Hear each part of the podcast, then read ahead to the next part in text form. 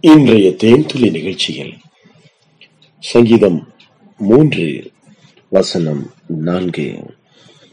நான் கர்த்தரை நோக்கி சத்தமிட்டு கூப்பிட்டேன். அவர் தமது பரிசுத்த பர்வதத்திலிருந்து எனக்கு செவி கொடுத்தார். சேலா. பிரியமானவர்களே சங்கீதக்காரன் ஏன் கர்த்தரை சத்தமிட்டு கூப்பிட்டார்?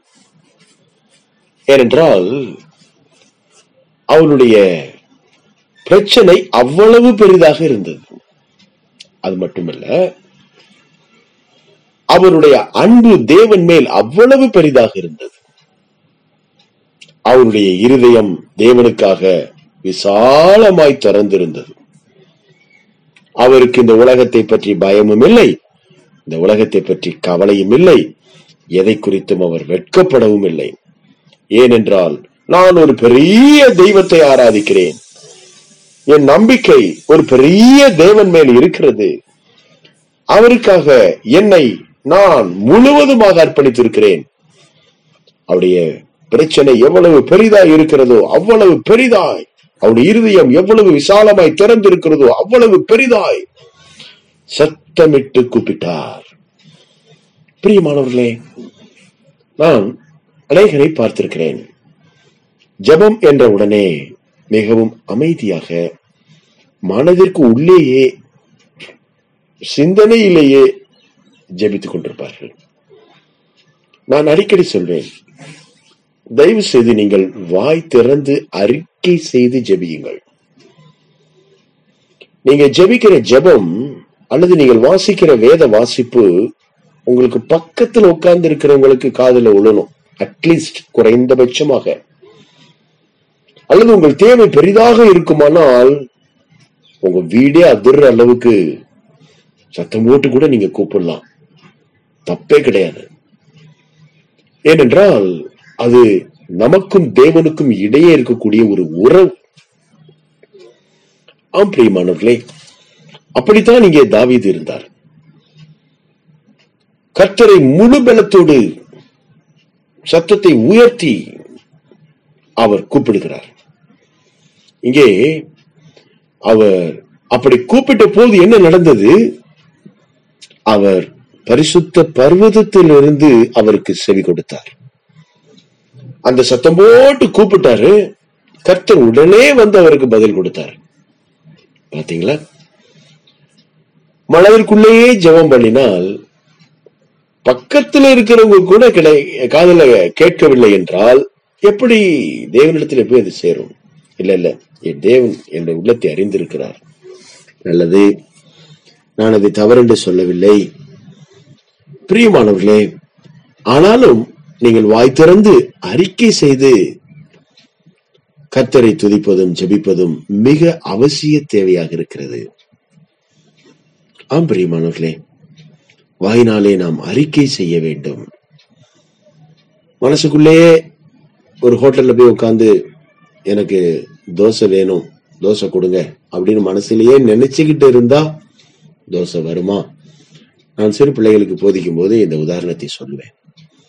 அப்ப ஹோட்டல்ல போனவன என்ன சொல்லணும்? இந்த பேரர் வந்த உடனே எனக்கு தோசை கொண்டுட்டு வாங்க அப்படின்னு நம்ம கொஞ்சம் வாய் திறந்து சொன்னா தானே அவங்களுக்கு காதில் விழும். அப்பதானே இந்த வர சார் சொல்லி உடனே கொண்டு வந்து கொடுப்பாங்க. அதை போல நாம் வாய் திறந்து நம்முடைய பாவத்தை அறிக்கை செய்யலாம். வாய் திறந்து சத்தம் போட்டு கத்திர துதிக்கலாம். சத்தம் போட்டு கத்திர ஆராதிக்கலாம். சத்தமாக கரங்களை தட்டலாம். சத்தமாக நாம் கத்தரை துதித்து பாடலாம். சத்தம் போட்டு நம்ம ஜெபிக்கலாம். தவறே இல்லை. பெந்தை கோஸ்தே நாளிலே அவர்கள் துதித்து பரிசுத்தாவில் நிறைந்து ஜெபித்த ஜெபம் அன்றைக்கு பண்டிகைக்கு வந்த அத்தனை பேருக்கும் காதலிலே விழுந்து அத்தனை பேரும் இவர்கள் ஜெபிக்கிற இடத்திற்கு ஓடி வந்து இவர்களை பார்த்தார்கள். ஆம் பிரியமானவர்களே பரிசுத்த ஆவியானவர் எங்கே உண்டோ அங்கே விடுதலையும் உண்டு. அவர் கட்டுகளை அறுக்கிறவர் சிறையிருப்பை மாற்றுகிறவர் நம்மை விடுவிக்கிறவர். மட்டுமல்ல கர்த்தராகிய இயேசு கிறிஸ்து கெட்சமனை தோட்டத்திலே எப்படி ஜெபித்தார்? பலத்த சத்தத்தோடும் கண்ணீரோடும் விண்ணப்பம் பண்ணி வேண்டுதல் செய்தார். ஆம்பிரியமானவர்களே வேதம் அப்படித்தான் சொல்லுகிறது. அதை எதிரே ஆக்கியோன் விளக்கமாக எழுதுகிறார். பலத்த சத்தத்தோடும் கண்ணீரோடும் அவர் விண்ணப்பம் பண்ணி வேண்டுதல் செய்து தம்முடைய பய பக்தி நிமித்தம் அந்த ஜபம் கேட்கப்பட்டது என்று வேதம் சொல்லுகிறது. அந்த ஜபம் கேட்கப்பட்டது. கர்த்தர் எரேமியா முப்பத்தி மூன்று மூன்றிலே இப்படி சொல்லுகிறார். ஆபத்து காலத்தில் என்னை நோக்கி கூப்பிடு. என்னை நோக்கி ஜெபம் பண்ணுன்னு கூட சொல்லல. கூப்பிடு. கூப்பிடுதல் என்பதும் ஒரு வகை ஜெபம்.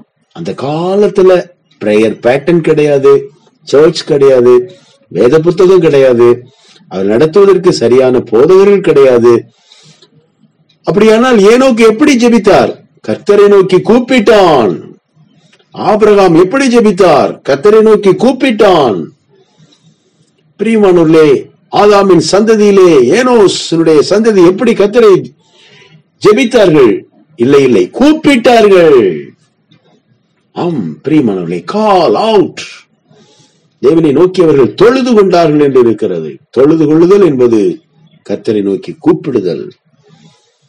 கால் பிரியமானவர்களே கர்த்தாவே என் தேவனே கடவுளே என்று கதறினார்கள்.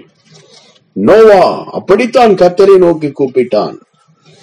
கூப்பிடுதல் என்பது ஆதியிலிருந்து இன்று வரை இருக்கிறது. ஏனோ ஜனங்கள் கூப்பிடுதலை மாற்றிவிட்டார்கள். அமைதியாய் மனதிற்குள்ளேயே நினைவலைகளிலே ஜெபிப்பதாக நினைத்து அவர்கள் ஜெபத்தை மறந்து விட்டார்கள். எனக்கு அன்பானவர்களே உங்க அறையை தாளிட்டு தாளிட்டு தாளிட்டுக் கொண்டு ஒரு அறை வீட்டுக்குள் போய் கர்த்தரை நோக்கி முழங்கால் நின்று சத்தம் போட்டு கூப்பிட்டு பாருங்க. உங்க இருதயம் திறக்கும். பரலோகத்திலிருந்து தேவன் இறங்கி வருவார். உங்கள் ஜெபத்தை கேட்டு உடனடியாக பதில் கொடுப்பார். கர்த்தரை நோக்கி கூப்பிடுங்கள். அதுவும் ஒரு வகை ஜெபம். சத்தம் போட்டு கூப்பிடுங்கள். கர்த்தர் உடனடியாக இறங்கி வந்து உங்களுக்கு பதில் கொடுப்பார். அமைதியா விளையாடிட்டு இருக்கிற பிள்ளைய அம்மா வந்து உடனே தூக்கி எடுத்து சாப்பாடு கொடுப்பாங்களா? கிரா கிரான்னு கத்துற அந்த கதறி அழுகிற குழந்தையை ஓடி வந்து எடுத்து உடனே சாப்பாடு கொடுப்பாங்களா? சத்தம் போட்டு கூப்பிடுற குழந்தையத்தான் உடனே ஓடி வந்து தாய் எடுத்து உணவூட்டுவார்கள். இதுதான் லாஜிக் பிரியமானவர்களே நீங்கள் சத்தம் போட்டு கூப்பிடும்படி வேதம் உங்களை அறிவுறுத்துகிறது. கர்த்தர் உங்களை வருந்தி கேட்கிறார். நானும் உங்களுக்கு ஆலோசனையாக சொல்லுகிறேன் நானும் அப்படித்தான் ஜபிக்கிறேன். கர்த்தர் நம்மை ஆசீர்வதிப்பாராக. தேவ சமாதானமோடு இருப்பதாக ஆண்டவரே சுவி நாமத்தில் மனத்தாழ்மையோடு வேண்டிக் கொள்கிறோம் நல்ல பிதாவே. ஆமேன்.